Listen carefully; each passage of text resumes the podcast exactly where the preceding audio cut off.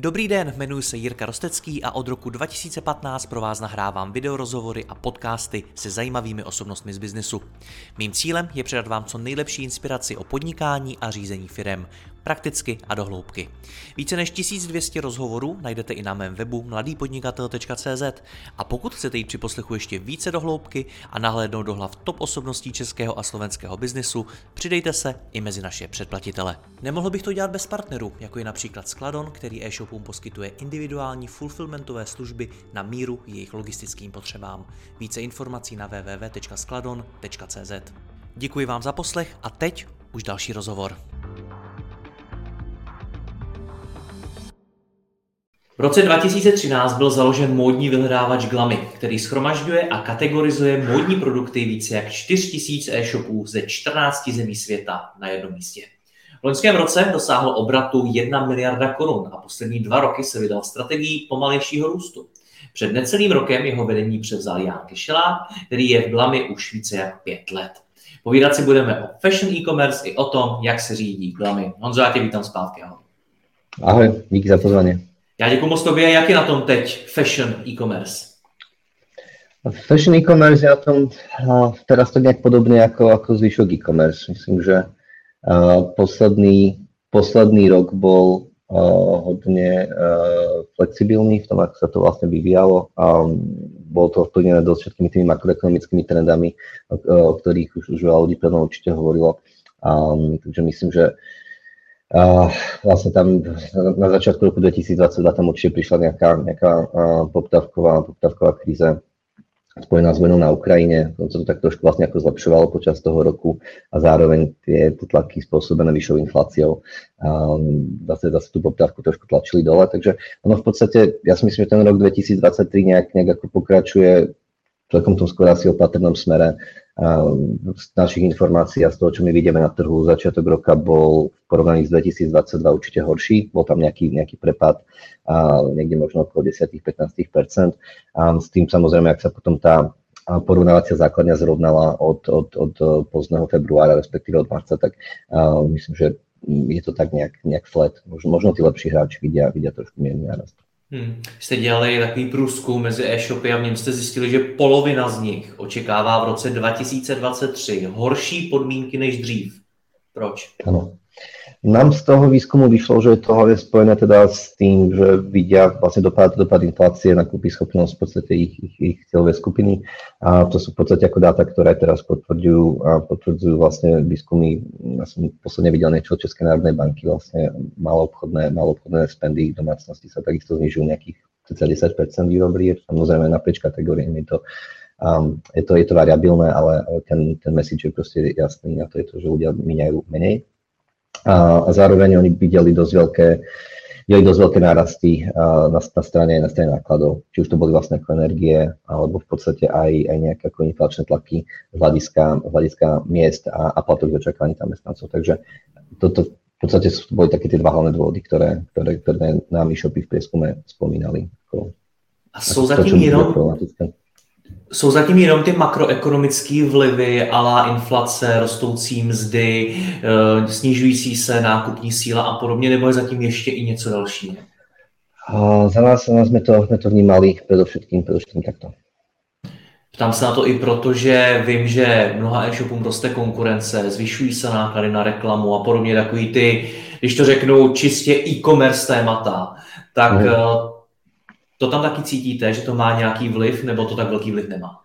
A my, sme, my sme si všimli trošku vyšších, vyšších CPCčok a vyššej, vyššie ceny za reklamu a určite vlastne ako všetci, um, všetci hráči v tom, v tom segmente to, to cítia. A takže určite sa to do toho prelievať, prelievať môže.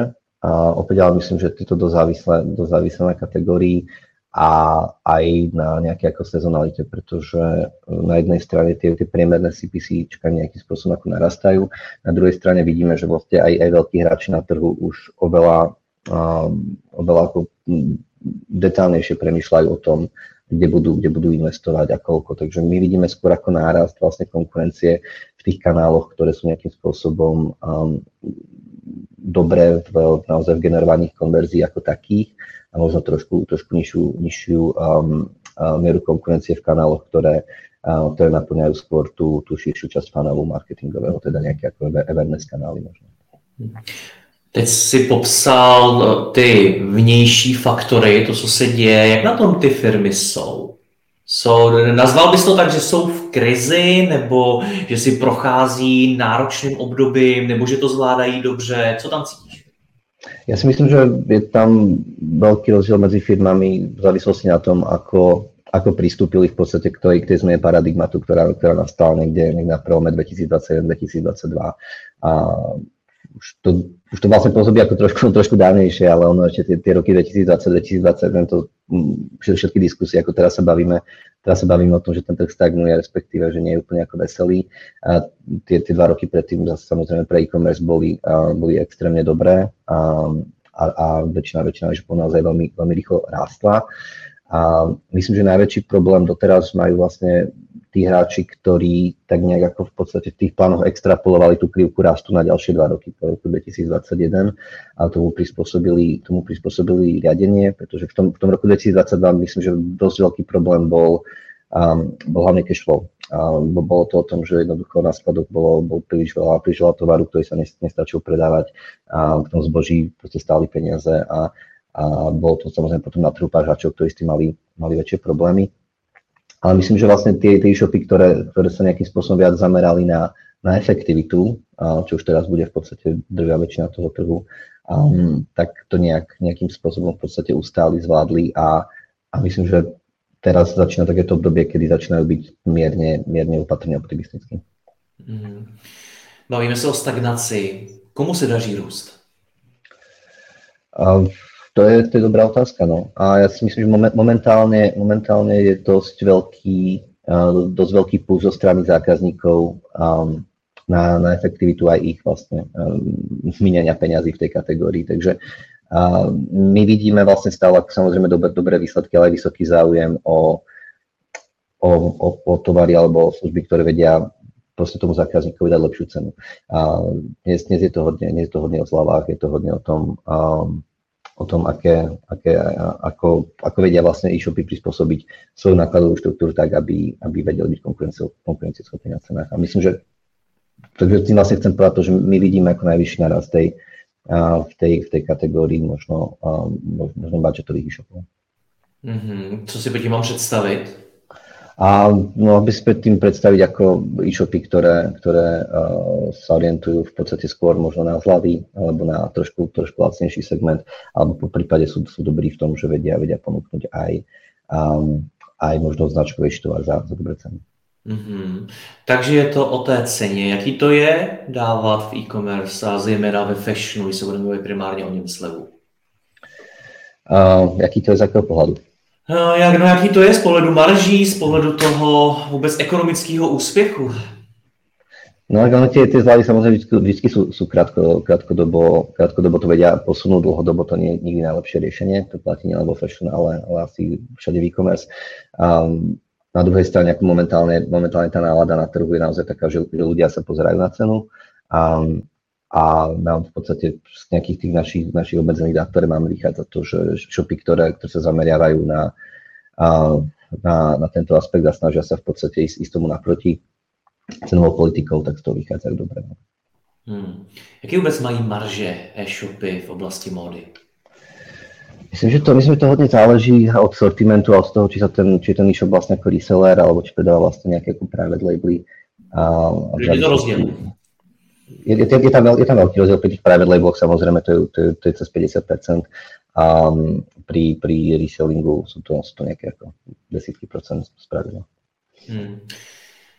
Jak se tohle mění? Daří se ta ziskovost e-shopu, nebo daří se těm e-shopům dosahovat ziskovosti, nebo, nebo vnímáš, že je to pro ně velká výzva, že jim to nejde? A myslím si, že je, to, že je tam oveľa väčší tlak na to ziskovosť, ako tam bol pred, pred dvoma rokmi, takže jednoduché shopy, ktorým to nejde, tak sa tak nejakým spôsobom musia, musia učiť, ako sa k tomu dostať. A my vidíme v podstate, tak ako všeobecne, zase nie je to fashion, ale to, to tak vidieť na trhu celkovo, a väčší, väčší fokus na efektivitu, väčší fokus na osekávanie e, nevyhnutného spendu. A myslím, že dosť, veľa, dosť veľa hráčov e-commerce aj vo fashion samozrejme sa pozerá na, na celkovú nákladovú štruktúru, na OPEXy um, a snažia sa, snažia sa v podstate akože šetriť, šetriť, kde sa dá. Takže v podstate niekedy to znamená možno trošku stenčenie týmu, to, to veľa tých firiem ako naozaj veľkým spôsobom narastlo počas covidu, um, takže nie, nie je úplne ako nezvyčajné vidieť, že sa tie týmy trošku ako prejedú nejakých 10-20%. A myslím, že dosť veľa e-shopov sa snaží optimalizovať logistiku, fixné náklady a možno niektorí shopy, ktoré expandovali viac do offline, tak niektoré z tých, z tých offline, offline predaní, ktoré otvorili, zatvárajú alebo prehodnocujú, či ešte stále majú význam. Takže my vidíme hlavne, hlavne fokus na tú nákladovú stránku. Nicméně i přesto všechno roste ta konkurence. Jak je to možné? Proč? Co, co se tam z hlediska konkurence děje? Tá, tá konkurencia, konkurencia v podstate ako narastá, ale ona narastá tak ako dlhodobo. Je to, je to spôsobené jednak stále tým, že ten, ten trh je relatívne, je to relatívne nasýtený, ale stále tu ako prichádzajú niektorí, niektorí hráči z zahraničia, respektíve sú tu hráči, ktorí vstúpili na trh za posledné dva roky. A môžu byť ako veľké, veľké, veľké zahraničné brandy, konkrétne, konkrétne v móde tu máme, tu máme Zalando, máme tu About You, ktorí proste pred 3-4 rokmi na tom trhu vôbec neboli. Ty samozrejme tú, tú laťku um, spendov a, a to, čo si môžu dovoliť, posúvajú trošku vyššie. Um, takže, um, takže je to, je to proste viac, viac, subjektov, uh, viac subjektov na trhu oproti tej situácii, ktorá tu panovala pred, pred pár. A je to jenom o nich, o tom Zalandu a About You? Oni mají ten největší vliv, nebo je tam zatím něco dalšího? Uh, tak určite sa to nedá zvaliť všetko, všetko, všetko na nich, ale ako vo, vo veľkej časti tých, um, tých vlastne aukcií, hlavne teda v performance marketingu, um, je to vždy tak, že proste ten, ten, ten subjekt, ktorý, ktorý platí najviac, tak, um, tak, tak dvíha vlastne tú laťku pre všetkých ostatných. Um, takže tento, tento efekt tam určite bude. Hmm. Co obecně přineslo Zalando a About You do české e-commerce? Jak bys to popsal? Zalando About You. Um, ja si myslím, že priniesli pre zákazníkov naozaj veľký katalóg, veľký katalóg uh, dobrých značiek. Nie, že by tu predtým vlastne ako neboli, neboli e-shopy, ktoré by ten, um, ktorý by, ktorý by ten katalóg nemali, ale Zalando a Ebadu to sú naozaj obrovské katalógy. Myslím, že Zalando bez marketplace má vlastných nejakých, to sú cez, cez 100 tisíc produktov, podobne je to, podobne je to About You, plus tam veľa produktov, vlastne, ktoré sa predajú cez marketplace, takže tá, tá, nabytka, tá nabytka je široká a myslím, že samozrejme každý, kto nejakým spôsobom mal dočinia s performance marketingom a s kampaňami pre fashion, um, tak v tých uh, reportoch uh, tieto, tieto firmy samozrejme vidí, takže uh, ten, ten, ten objem vlastne prostriedkov, ktorý dávajú do reklamy, samozrejme tiež, um, tiež významný.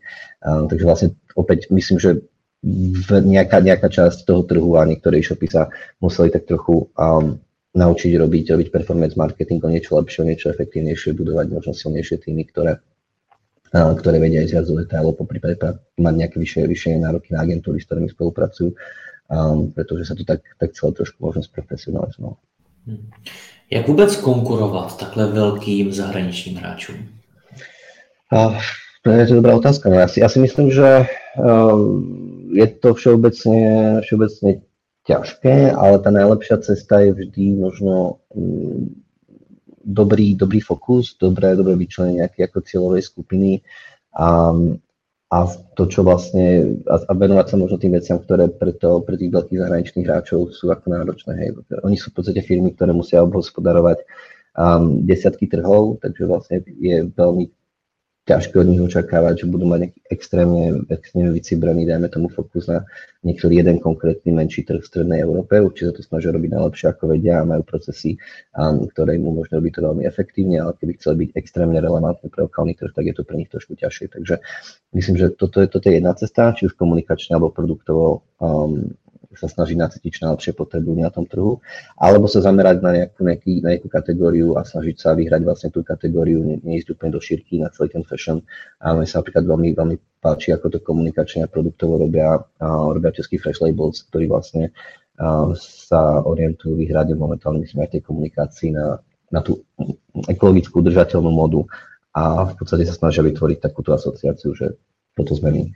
A, a to je, to myslím, ako jeden, jeden presne z dobrých príkladov toho, ako sa tomu dá, ako sa tomu dá konkurovať, ako sa voči tomu dá vyčleniť.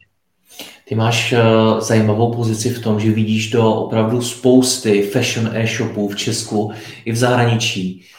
Vidíš, eh, když se budeme bavit ještě o tom Česku stále, vidíš něco, nějakou příležitost, nějakou chybu nebo cokoliv, co ty e-shopy nevidí a ty jim to můžeš říct, co jim zbytečně uniká? Ja si, um, ja, ja si niekedy ako všímám vlastně tak, keď, keď sa... Děkuji, že posloucháte tento rozhovor. Jeho zbytek je určený exkluzivně pro naše předplatitele, kteří si mohou poslechnout i celou řadu dalších top osobností českého a slovenského biznesu. V poslechu můžete pokračovat během chvíle na mladýpodnikatel.cz lomeno předplatné. Zakoupením předplatného navíc podpoříte i moji práci a budu tak moci tvořit další rozhovory a inspiraci pro vaše podnikání a vaši kariéru. Děkuji vám, Jirka Rostecký.